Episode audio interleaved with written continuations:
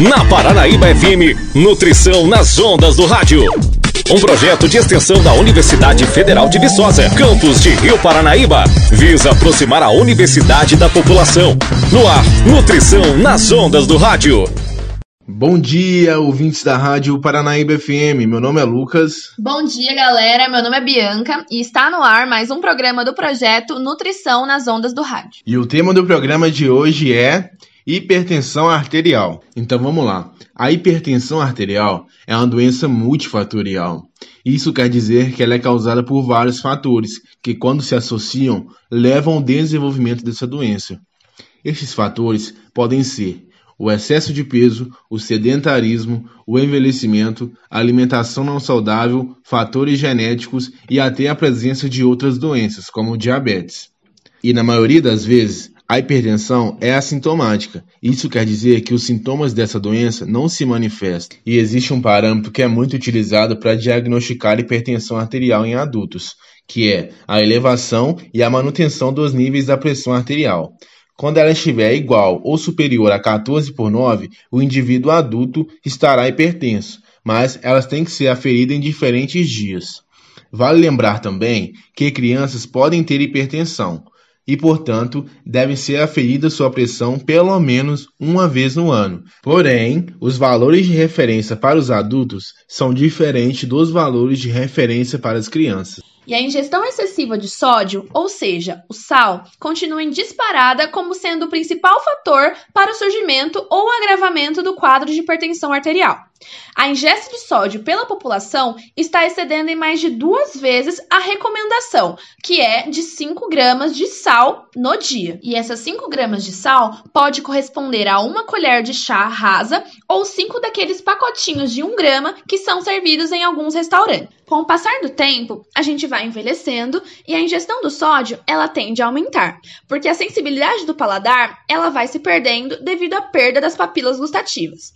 E dessa forma, muito comum que os indivíduos com idade mais avançada coloquem mais sal em suas refeições. E assim, é preciso se policiar e optar por temperos mais naturais, como por exemplo, salsinha, cebolinha, coentro, louro, orégano, alecrim. E o mesmo vai acontecer para a sensibilidade ao doce. Ou seja, os indivíduos com idade mais avançada, eles tendem a colocar mais açúcar em suas refeições. E pessoal, o fato dessa doença ser assintomática causa ainda mais preocupação, porque o aumento da pressão ela pode vir causar doenças cardíacas ou até mesmo AVC. E por esse motivo, é muito importante que a população tenha uma rotina de aferição, que utilize as unidades de saúde da sua cidade onde moram para que esse controle seja feito com muito rigor. E o tratamento consiste na associação de medicamentos com alimentação e um estilo de vida saudável. Quanto aos medicamentos, os tipos e as dosagens são específicos para cada indivíduo, e assim, procure sempre um médico para que o seu tratamento seja específico, evitando assim a automedicação. Então, galera, essas mudanças no estilo de vida vai incluir então a diminuição da ingesta de sal e de bebidas alcoólicas, redução do peso corporal, aumento da prática de atividades físicas e todas essas mudanças em conjunto com os fármacos, eles podem contribuir muito mais para a prevenção e o tratamento do controle dessa pressão arterial. E uma dessas mudanças no estilo de vida, a gente destaca a alimentação, que vai exercer um papel fundamental nesse tratamento.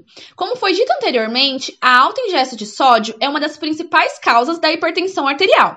E uma das alternativas para que a gente consiga reduzir essa ingestão de sódio nas refeições é utilizar o sal de ervas. E é com essa dica que iremos aproveitar o tema para deixar para vocês a receita de um sal de ervas que deverá substituir o sal de cozinha em diversas preparações do seu dia a dia.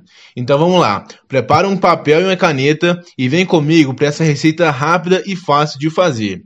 Vocês irão precisar de uma colher de sopa de sal, 6 colheres de sopa das seguintes ervas que eu vou dizer agora: alecrim desidratado, salsinha desidratada, manjericão desidratado e orégano desidratado. E agora, basta bater tudo no liquidificador e guardar em um pote de vidro bem seco com tampa.